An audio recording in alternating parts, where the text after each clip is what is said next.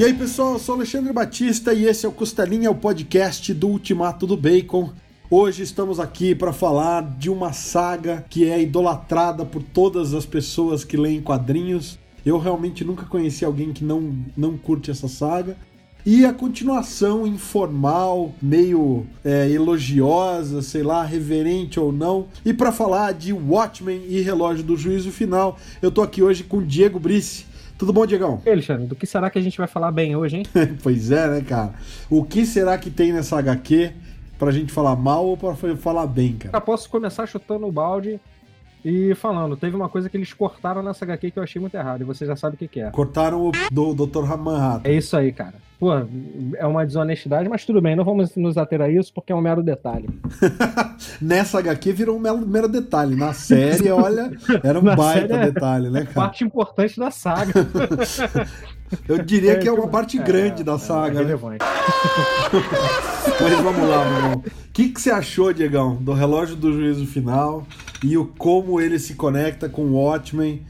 Vamos, vamos já sem spoilers, né, por enquanto. A primeira coisa que eu achei longa demais, desencontrada no início, mas que teve, assim, eu, sendo bem sincero, aquela coisa de querer comparar com o Watchmen, de fazer também 12 edições, foi um pouco cansativo em alguns pontos, entendeu? Tanto quanto o Watchmen foi também. Até nisso o Jones conseguiu emular, né? Que se você pega para ler o Watchmen hoje, você, cara, você vai ter que ler tudo aquilo ali que tá entre as edições, que é o livro do Hollis Mason, a história da Espectral, entrevista de não sei quem, o conto do comédia. Porra, assim, é uma experiência excelente, mas é demorada. Entendeu? E ele tentou reproduzir um pouco disso também, mas sendo bem sincero, se não fosse isso, se essa saga tivesse durado seis edições, tava de bom tamanho, dava para ele enxugar algumas coisas ali e deixar a história tão perfeita quanto ela é, realmente, entendeu? Porque, assim, é que a gente fica muito impactado pela edição 10 e pela edição 12, que é a finalização, né, do arco, mas a gente esquece que lá no início a gente teve que acompanhar umas coisas, tipo aquela reunião de vilões lá no metrô, a gente apagou isso da nossa memória. Ou o Delton Marrato apagou da nossa memória, né? Não sei.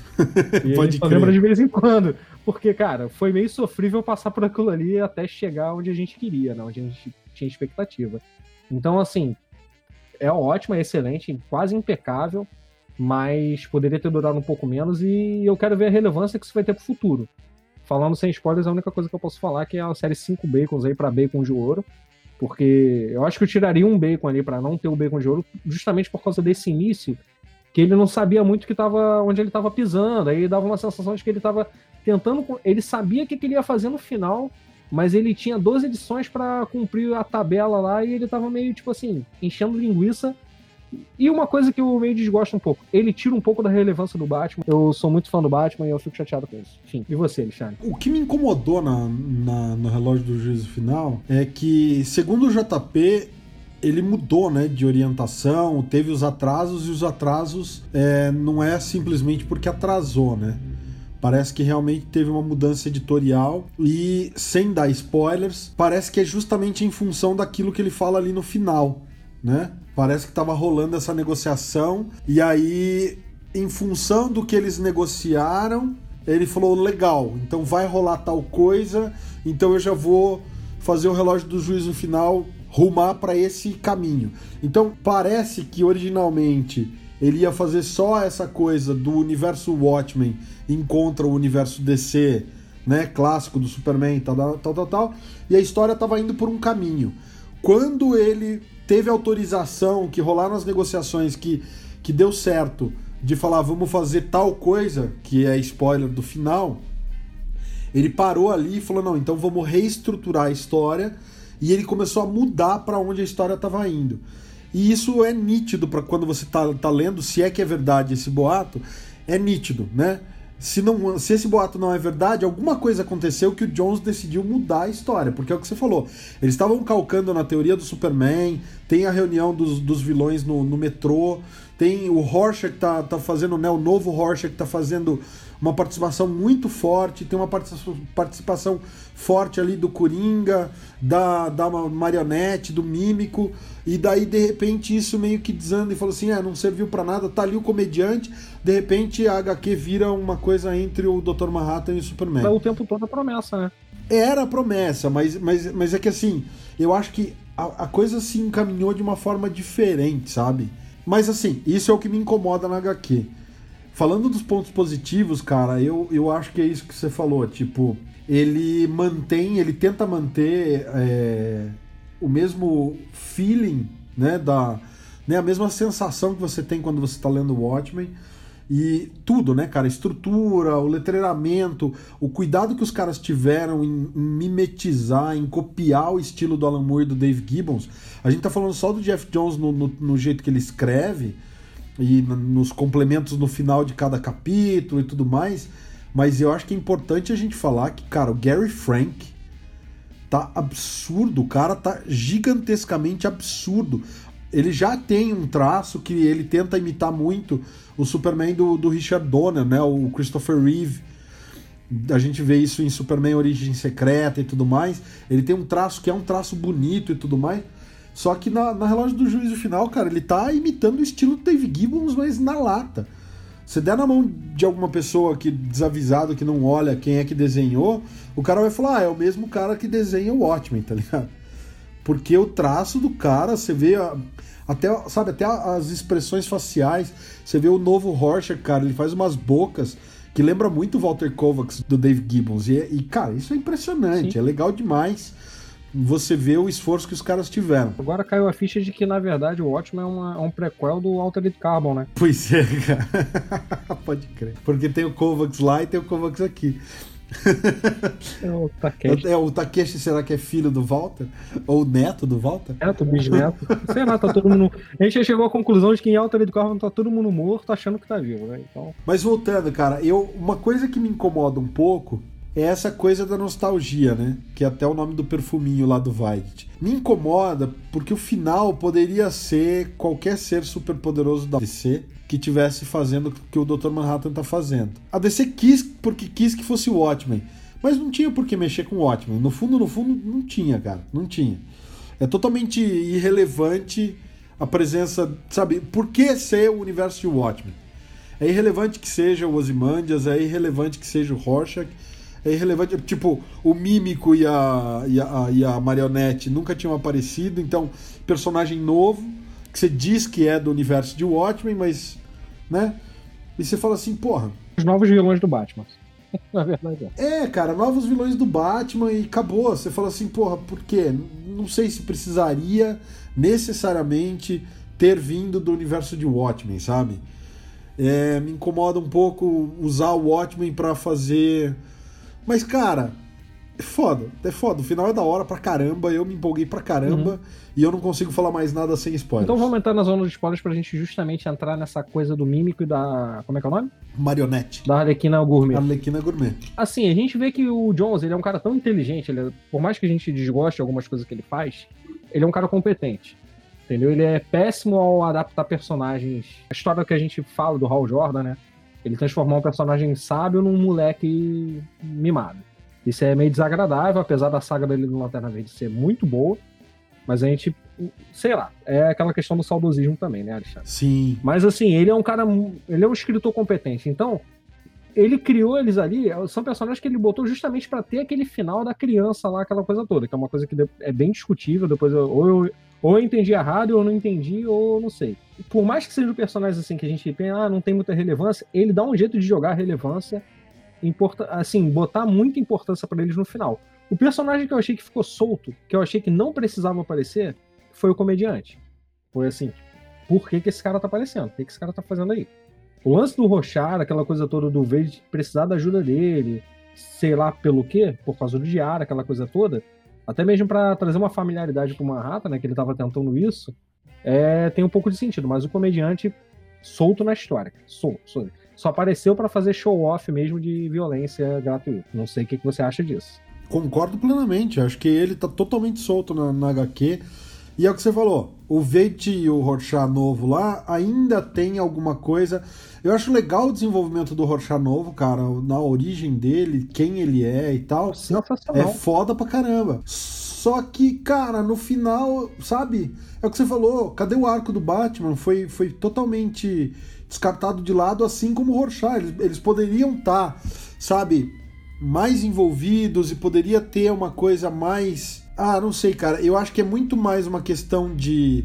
ok, estamos lançando as bases aqui para uma nova série de personagens e a partir de agora a gente vai ter revistinha do universo de Watchmen, entendeu? Porque, bom, antes de mais nada, Diegão, se você não leu o relógio do juízo final, galera, volta para conferir o resto do podcast depois, porque a partir de agora a gente vai falar de spoilers. Tá complicado conversar sem dar spoilers, porque a gente quer realmente analisar a HQ, falar do que a gente achou e sem spoilers é difícil.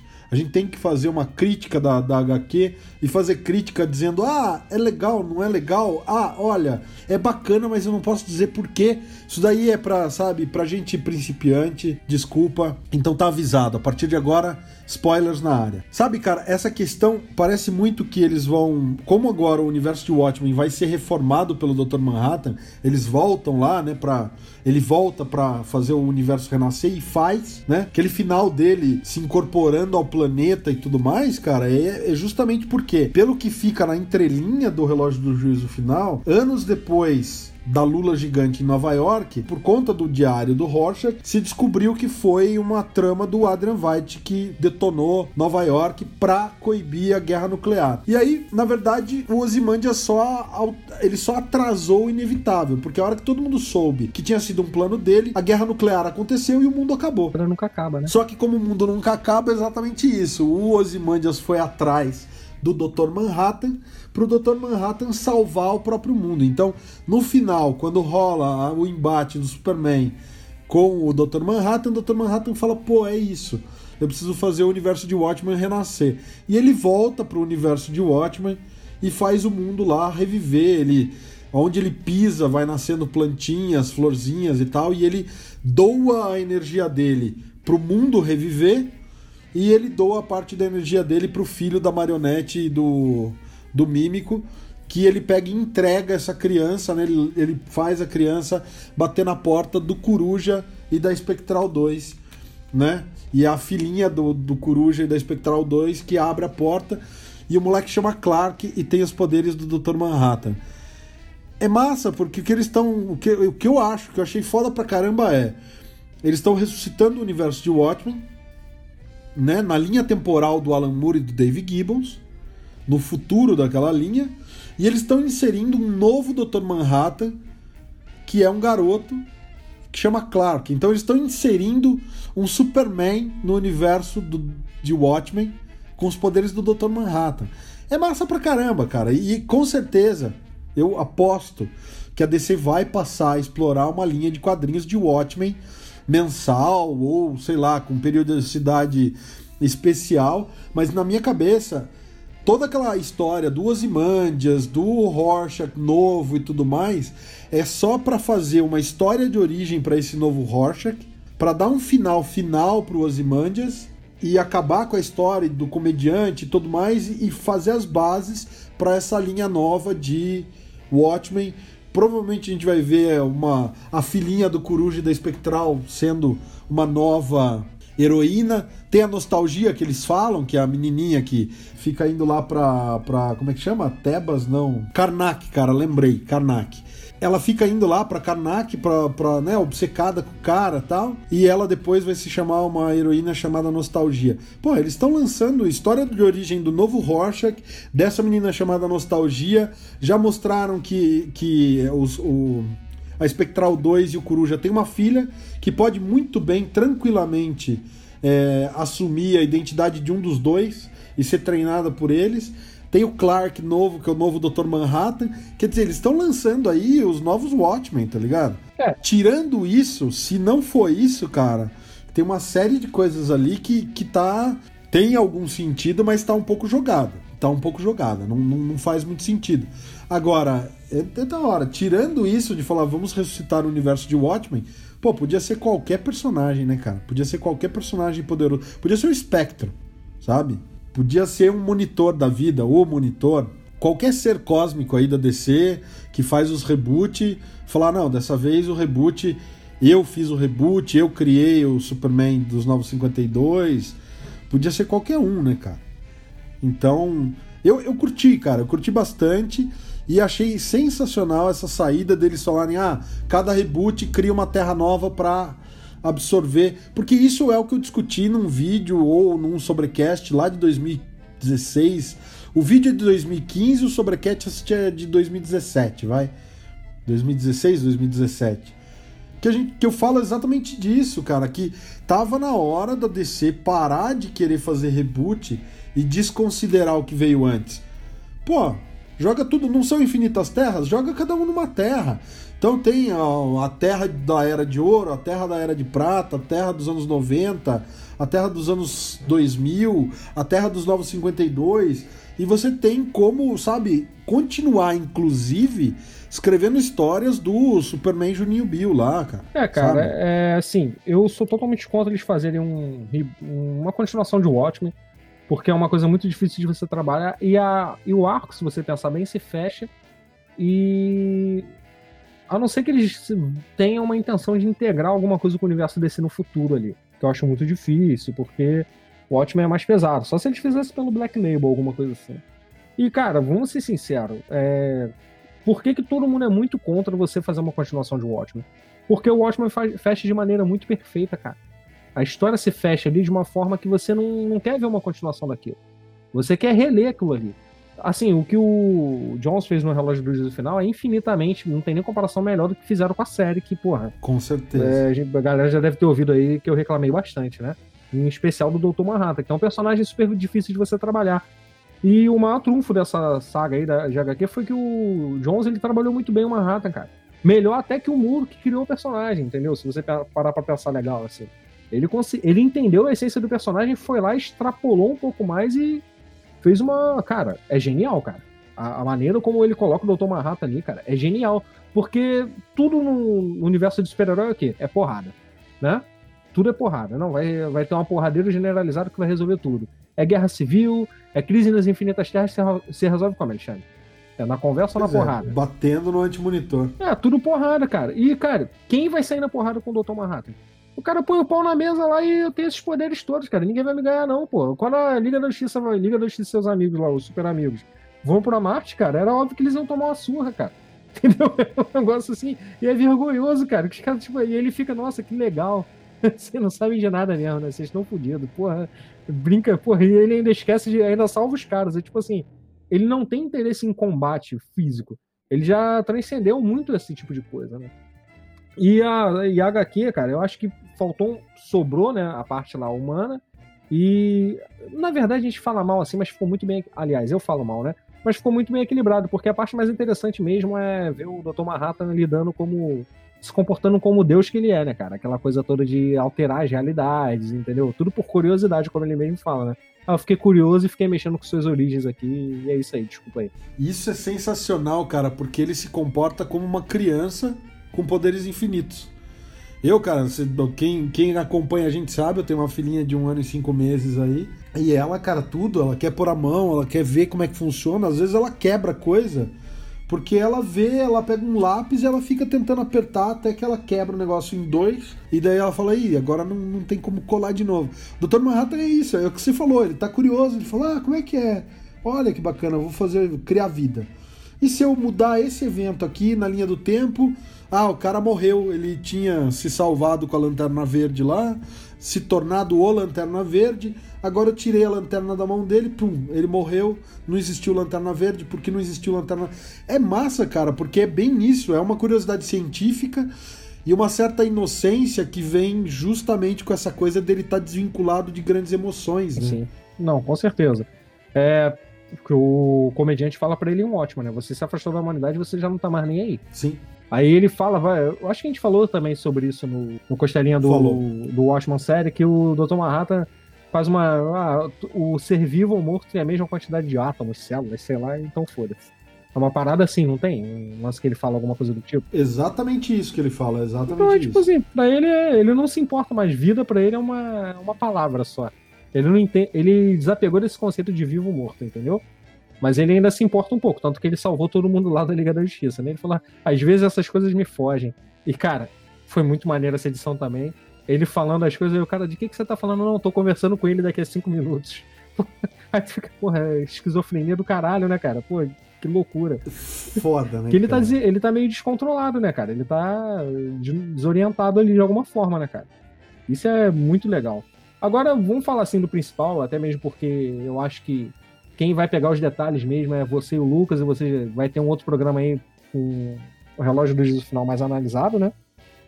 E vamos falar um pouquinho sobre essa como foi esse encontro aí do que, que você esperava e como é que foi para você a resolução do encontro do Manhattan com o Superman, cara? Eu acho que não podia ser diferente. Eu até a gente fez aquela brincadeira contigo, né? Você era o único que já tinha lido, acho que o JP já tinha lido também. E você tava esperando ver o que, que a gente ia falar. Eu falei, ah, achei horrível, porque não teve troca de soco e tal. Mas é justamente o contrário. O que eu achei de verdade é que nos anos 90, né? E, e de lá pra cá, se o pessoal ainda adotava muito isso, de todas as brigas serem resolvidas resolvidas do soco, na pancada, na, na né? Morte do Superman. É um monstro que soca, soca, soca, soca o Superman. Você não sabe nem de onde veio, por que veio. O bicho não, nem fala, mas o Apocalipse tá lá só pra bater no Superman até ele morrer. Isso era a tônica dos anos 90, né, cara? E ainda hoje, né, muitos dos conflitos é isso, cara. É só porradeiro, só porradeiro. E cansa, porque tava. Eu, eu fiz a dicas de streaming do Star Trek Picard. E o lindo dessa série é justamente isso. Tem muito pouca ação na série, mas a série não para, porque as negociações são diplomáticas. É uma coisa, né? Que é muito mais em sintonia com o que é 90% do mundo real. A gente tem conflito no Oriente Médio, ali na, na, né, na área da região da Macedônia, nos Balcãs ali, mas 90% dos conflitos do mundo são resolvidos com diplomacia. Então é legal que é justamente isso. O Superman até tá ali numa, numa pancadaria contra os vilões, mas eu, a negociação dele com o Manhattan é, cara, me ajuda aqui, é, velho. Salve as pessoas pelo menos. Chega aí, salve as pessoas pelo menos. Você não precisa, você não gosta de mim, tudo bem, mas a vida é importante. E é, cara, o princípio básico do Superman. Ele é a esperança, né? Ele, ele sempre foi colocado como né, a, a esperança no universo DC. E eu achei, cara, de uma delicadeza e de, de, uma inteligência assim ímpar. Eu realmente curti demais, cara. Curti demais. Porque é o que você falou, é uma homenagem. Homenagem, né, cara? Mas ao mesmo tempo é uma negociação ali, né?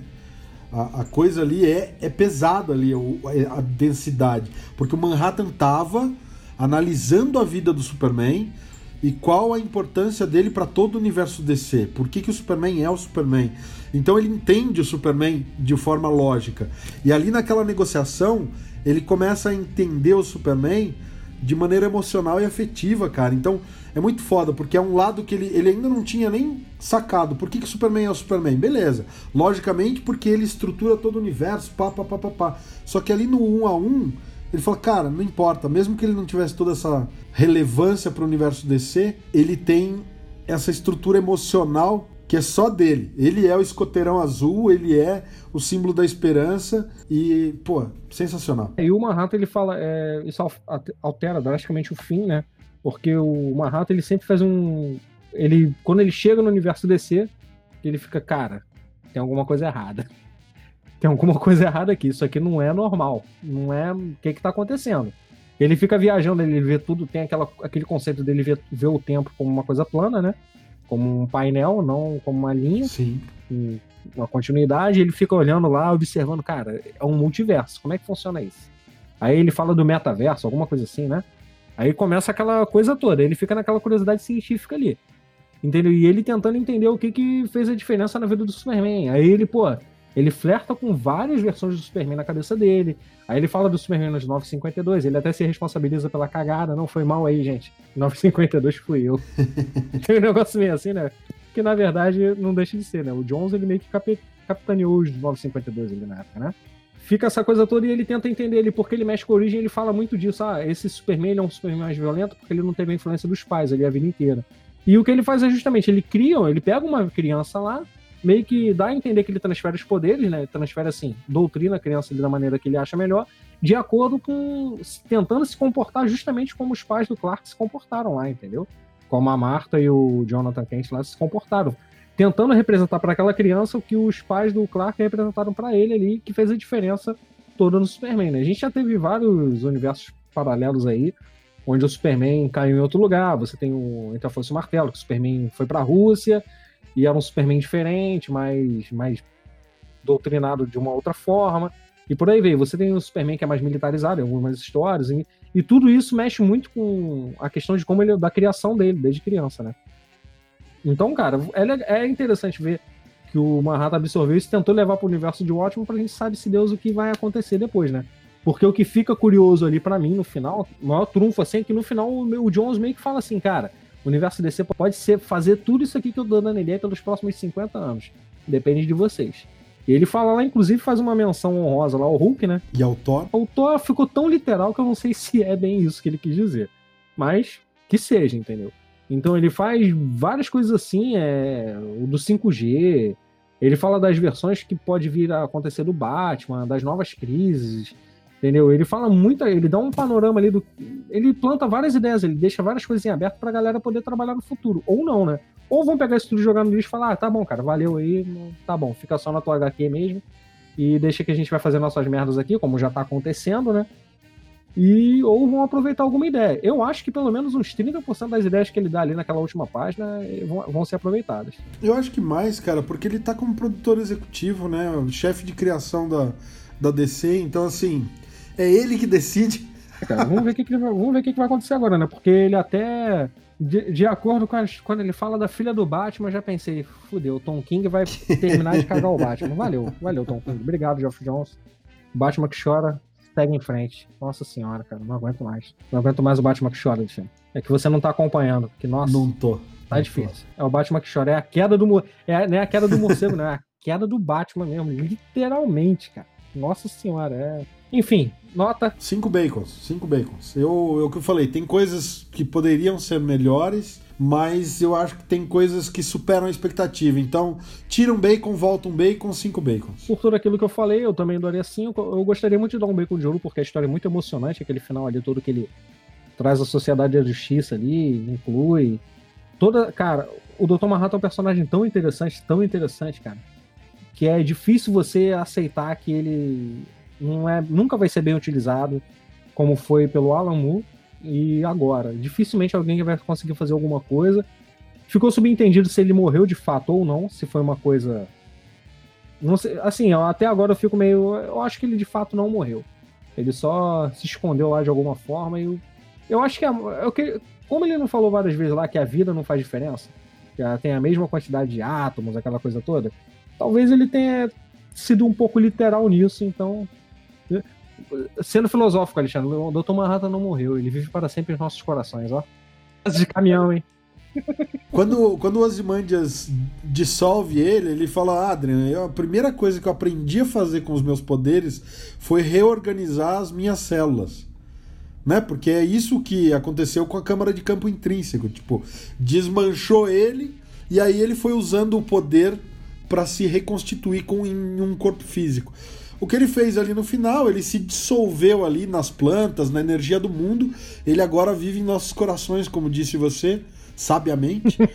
Mas eu acho que o que o Jones faz, cara, ele deixa em aberto pro dia que quiser que o Dr. Manhattan volte. Você vai ver assim, né, pingando uma gotinha de orvalho da ponta de uma rosa e essa gotinha de orvalho começa a brilhar em azul e ele vai fazer tipo que nem o Goku formando uma Genkidama, sabe? Uhum. Vai começar a vir a energia de tudo quanto é lado e o Dr. Manhattan volta. Eu acho que é isso. O Jones matou, entre aspas, o Dr. Manhattan, mas com uma possibilidade da hora que quiser falar assim: ah, a gente quer voltar o Dr. Manhattan. Beleza faz a Genkidama aí e tá o Dr. Manhattan de volta, tá ligado? É, tem muito pano pra manga aí, né, cara? Tem muita coisa para acontecer. E é curioso você falar que o Dr. Manhattan, a primeira coisa que ele fez foi aprender a reorganizar as células. E a segunda, arrisco dizer que foi escolher o tamanho do puto, né? Porque é. Acho que é o poder mais relevante dele, ele deve ficar olhando. E agora? Como seria com tanto? E depois disso ele vai mexer com a origem do Superman, mas ele a gente sabe, cara. No, no, nosso interior, a gente sabe que o maior poder do Dr. Manhattan é poder escolher o tamanho do próprio. Isso aí é o poder que todo mundo queria.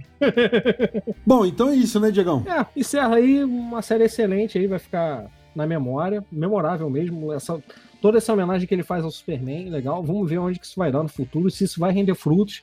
Espero que não renda frutos pro Batman, porque realmente a única coisa boa que sobrou pro Batman foi, foram os vilões.